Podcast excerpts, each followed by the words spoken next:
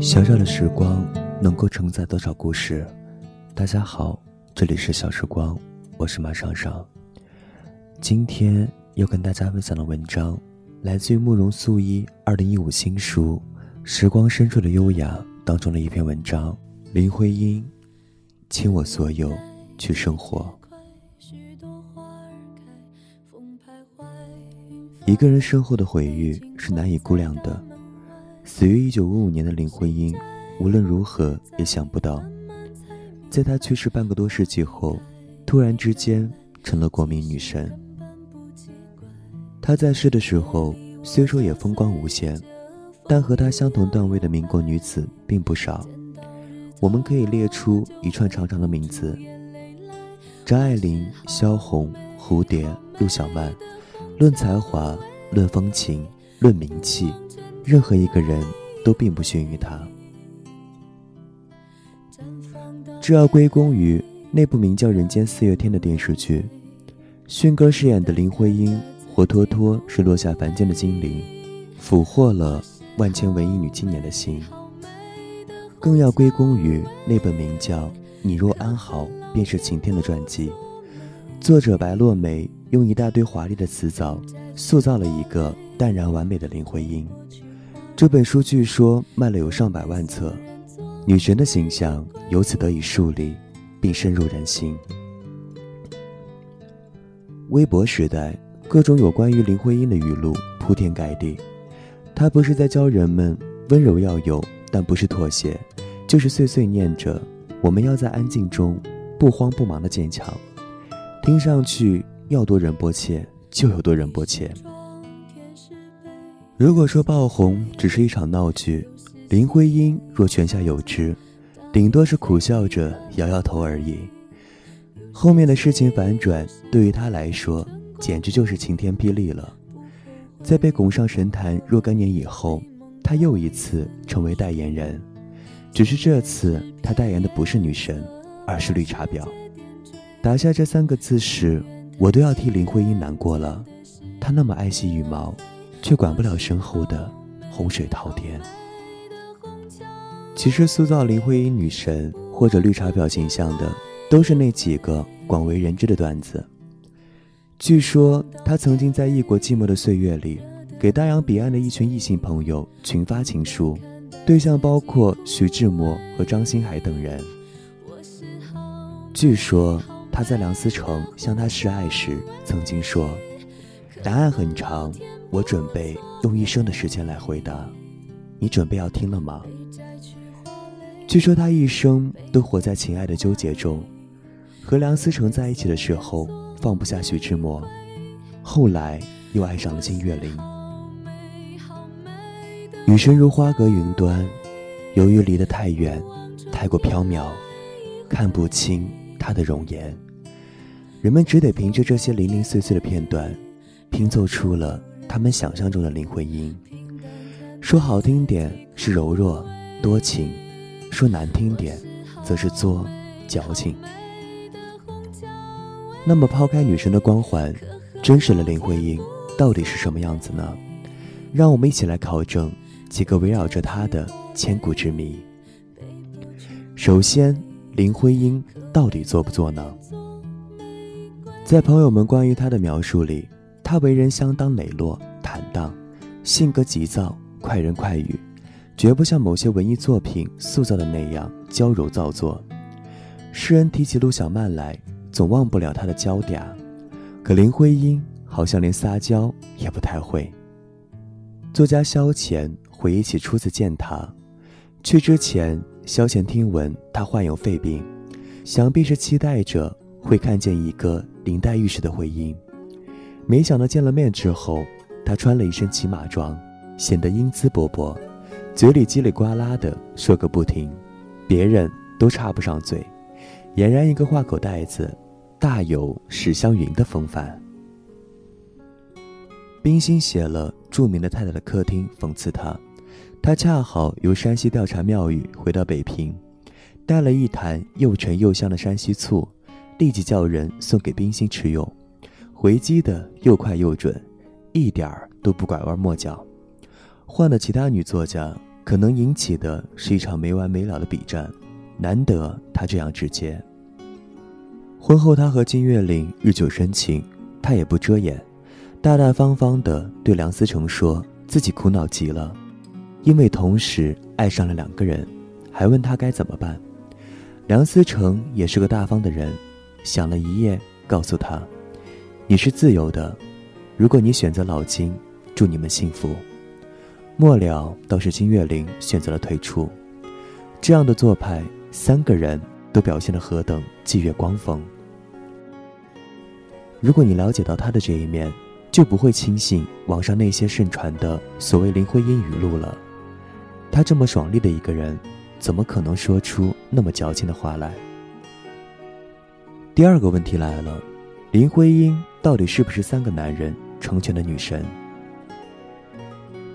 林徽因的男人缘是很好的，而且裙下之臣都是重量级的。诗人徐志摩曾为她发狂，建筑学家梁思成守护了她一辈子，所以曾有人撰文，她是三个男人成就的女神。她遇到徐志摩时还只有十六岁，正是少女怀春时，遇到热情似火的徐志摩，难保不动一动心，但也仅仅。只是动心而已。林徽因可不想担上破坏他人家庭的罪名，更何况徐志摩的热度实在太高，被这种热度灼伤，连婉拒的回信都是父亲林长民代写的。尽管诗人从此在女神的生命中退居到蓝颜的地位，但他堪称是林徽因在文艺路上的引路人，引领她进入一个诗意的世界。多年以后，林徽因的闺蜜费慰梅说：“多年后听徽因提起徐志摩，我注意到她对徐的回忆总是离不开那些文学大家的名字，如雪莱、济慈、拜伦、曼殊菲尔、沃尔夫。我猜想，徐志摩在对她的一片深情中，可能已不自觉地扮演了一个导师的角色，领他进入。”英国诗歌和英国戏剧的世界，新美感、新观念、新感觉，同时也迷惑了他自己。徐志摩因事故去世后，他满怀深情地写下了《道志摩》。志摩最动人的特点，是他那不可信的纯净的天真，对他理想的愚诚，对艺术欣赏的认真，体会情感的切实，全是难能可贵到极点。他站在雨中等红，他甘冒社会的大不韪，争他的恋爱自由。梁思成去事发地点，给他找来一截飞机上的残骸，他将那截飞机残骸悬于床头，至死都没有拿开。但他同时坦言，这几天思念他的很，但如果他活着，恐怕我待他仍不能改的。也许，那就是我不够爱他的缘故。你看，做女神就是这么残酷。悲伤的时候，仍然得保持着清醒的反思。在他的后半生，他渐渐不写诗了。可是徐志摩对他的影响一直都在。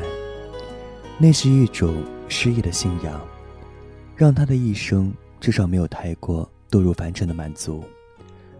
如他所说，志摩警醒了我，变成一种激励，在我的生命中。他和梁思成走的是父母之命、媒妁之言的老路，但这并不影响他们相依相偎，度过了恩爱的一生。老实说，梁思成性格稳重温和，才是真正适合他的人。和诗人徐志摩交往时。林女神是写诗的，嫁给建筑学家梁思成后，她放下写诗的笔，投身于建筑领域。写到这里，一个词忽然掠过我的脑海：海绵女。可不是吗？林徽因身上就有海绵的那种特质，一段感情不管走向如何，他都会从中汲取养分，他的生命由此也变得越来越丰盛。当然，汲取的同时，他也回馈。据说梁思成走上建筑的道路，还是受他的影响。战火纷飞的年代，他随着梁思成辗转多个大学，建立中国人自己的建筑系，教授培养出中国第一批建筑师，并倾注心血帮助梁思成完成多部关于建筑的论著。林徽因去世后，很多人评论说，梁思成著作的文字仿佛也就此灰尘暗淡，再无动人的才气。真正奠定林徽因女神之名的是第三个男人，哲学家金岳霖。金岳霖一辈子都逐林而居，有时梁思成和林徽因吵架，也是金岳霖做仲裁，把他们糊涂不清楚的问题弄明白。林过世后，金岳霖再不动心，终生未娶，待林琅的儿女如己出。林徽因去世的时候，他送了一副挽联：“一生诗意千寻瀑，万古人间四月天。”就算徐志摩再生，也未必写得出这么工巧贴切的对联来。林徽因去世很多年了，有一天，金岳霖突然在北京饭店宴请朋友们吃饭，席上老朋友问他为何请客，他动情地说：“今天。”是徽因的生日。一个女人但凡有点姿色，能让男人钟情，并不是件难事。难的是钟情一辈子。柏拉图说，理性是灵魂最高贵的因素，而林徽因正是个相当理性的人。她对感情的清醒和克制，让遇到她的男人往往能保持最初对她的倾慕。男女之间的关系最怕把握不好度，过犹不及。毫无疑问，林徽因是个分寸感很强的人，所以她才在两性关系上走出了一条恋人和朋友之外的路来。回到开始的那个问题上，那么林徽因到底是不是被三个男人成就的呢？我以为，与其说她是被他们成就的，还不如说。她和他们之间互相成就，像林徽因这样有着清醒头脑和不凡资质的女子，就算不碰到徐志摩、梁思成，也会遇到张志摩、李思成。比较起来，倒是金岳霖这样的可遇而不可求，纯属奇迹。第三，林徽因是如何成为妇女公敌的？这个问题和第二个问题可以相参照。一般来说。成为女神的人往往不那么受同性的欢迎。林徽因的问题是，她哪里仅仅是不那么受欢迎，她简直就是很不受欢迎。冰心大战林徽因的桥段上面已经说过了，除了冰心外，放眼民国文艺圈，好像也没有谁是林徽因的闺蜜。她唯一称得上交好的女性朋友是费慰梅，人家是外籍人士，美国大妞。没东方女性这么多弯弯绕的心思，也没那么容易嫉妒。话说回来，广大女性那么不待见林徽因，除了妒忌外，就没别的原因了吗？与林徽因过从甚密的作家李建武曾对林徽因的为人做过这样的描述：绝顶聪明，又是一副炽热心肠，口快，性子直，好强，几乎妇女全把他当做仇敌。林徽因这个人确实是个顶好强的一个人，做什么都是竭尽全力。从个人形象到事业理想，她要么不做，要做就做最好的。倾我所有去生活，说的就是她。有多少长得美而不懂得爱惜的人，白白浪费了自己的美。林徽因可不这样，她相当注意个人形象，出门前要花大力气好好捯饬。以至于有好事者赚连城，林小姐千疮万瓣始出来，梁公子一等再等终成陪。他搞文学那会儿，又是写诗，又是写散文小说，恨不得开发出十项全能。写的如何姑且不说，这股子劲儿也够让人佩服的。他转行搞建筑后，长途跋涉，风餐露宿，与梁思成共同走了。中国的十五个省，两百多个县，考察测绘了两百多处古建筑物。最重要的是，他在做这一切时并没有觉得苦，而是乐在其中。即使坐在拥挤不堪的火车上，即使打扮的像个农妇，他也不改其乐。林徽因的大半生都在颠沛流离中度过，纵使如此，也没有妨碍她向上的追求。这样的精气神，倒可以和徐志摩在雨中等彩虹媲美。只不过徐志摩的宗教是美，林徽因的一生则是爱之的一生。什么情呀爱呀，在她生命中所占的分量并不多。她毕生都在追求，追求一个日益完美、博学、睿智的自我。讽刺他举办太大客厅的沙龙是为了博取更多人爱慕，那真是太小瞧他了。他只是想享受精神交流的愉悦，前提是和他交流的人得具有同等智商。据统计，他卧病一年间就做了这么多事：创办清华建筑系，参与国徽设计，革新景泰蓝工艺，护卫城墙牌楼，讲授专业课程。指导毕业论文，编专著，发文章，翻译苏联专著，甚至还想研究《诗经》和《楚辞》的语言问题。面对这样的统计，不仅是我，只怕连那些和林徽因同时代的民国女子们都要瞠目结舌了。我们的林女神活得太用力了，以至于超出了大众对女性的固有期待之外。中国人讲究姿态。讲究举重若轻，一直都不那么推崇太过用力的生活。人们无法理解他的志趣追求，而对于无法理解的东西，排斥是自然的。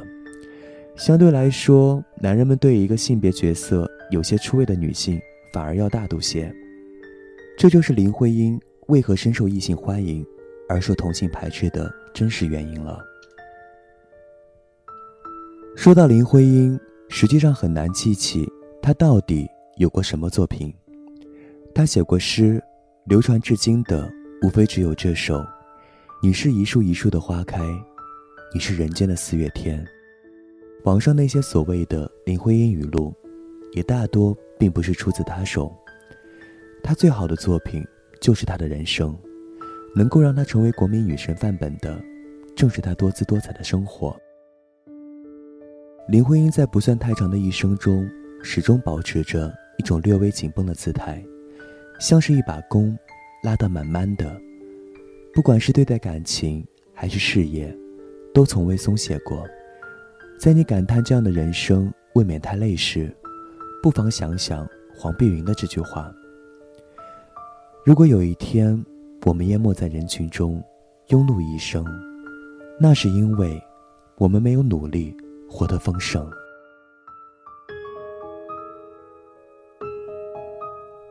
慕容素一二零一五新书《时光深处的优雅》，全网火热订购中。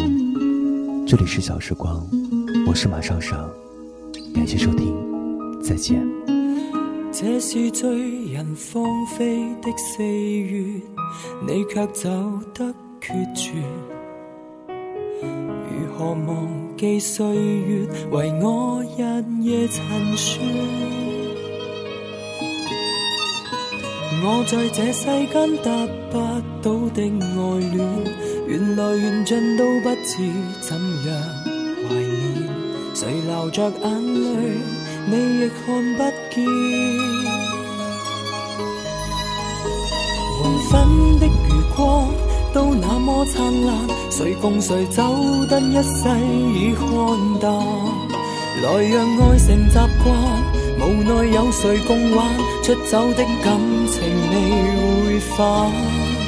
斜阳下我要再去写祭奠诗篇，想为你落泪念白，此刻竟无言。心爱在平日梦里并不很远。美好得一碰就化烟，其实后世哪会记得这旧花圈？不在意路上遇着尽笑我痴缠，等岁月流逝为我慢慢渲染，褪色的心里旧照片，永。變遷。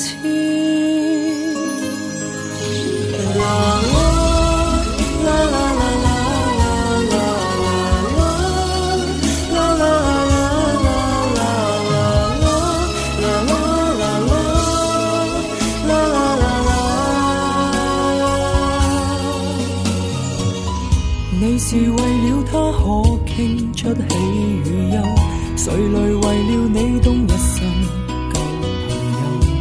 流言在背後，漸漸看不透。黃昏的餘暉都那麼美麗，明日黃花多少愛與着迷，曾共笑和共醉。无论错还是对，一颗真心还未放低。斜阳下我要再去写祭奠诗篇，想为你落泪念白，此刻竟无言。深爱在平人梦里，并不很远，美好得一碰就化烟。其实后世哪会记得这旧花圈？不在意路上遇着，尽笑我痴缠，等岁月流逝为我慢慢渲染，褪色的只有旧照片，爱不变迁。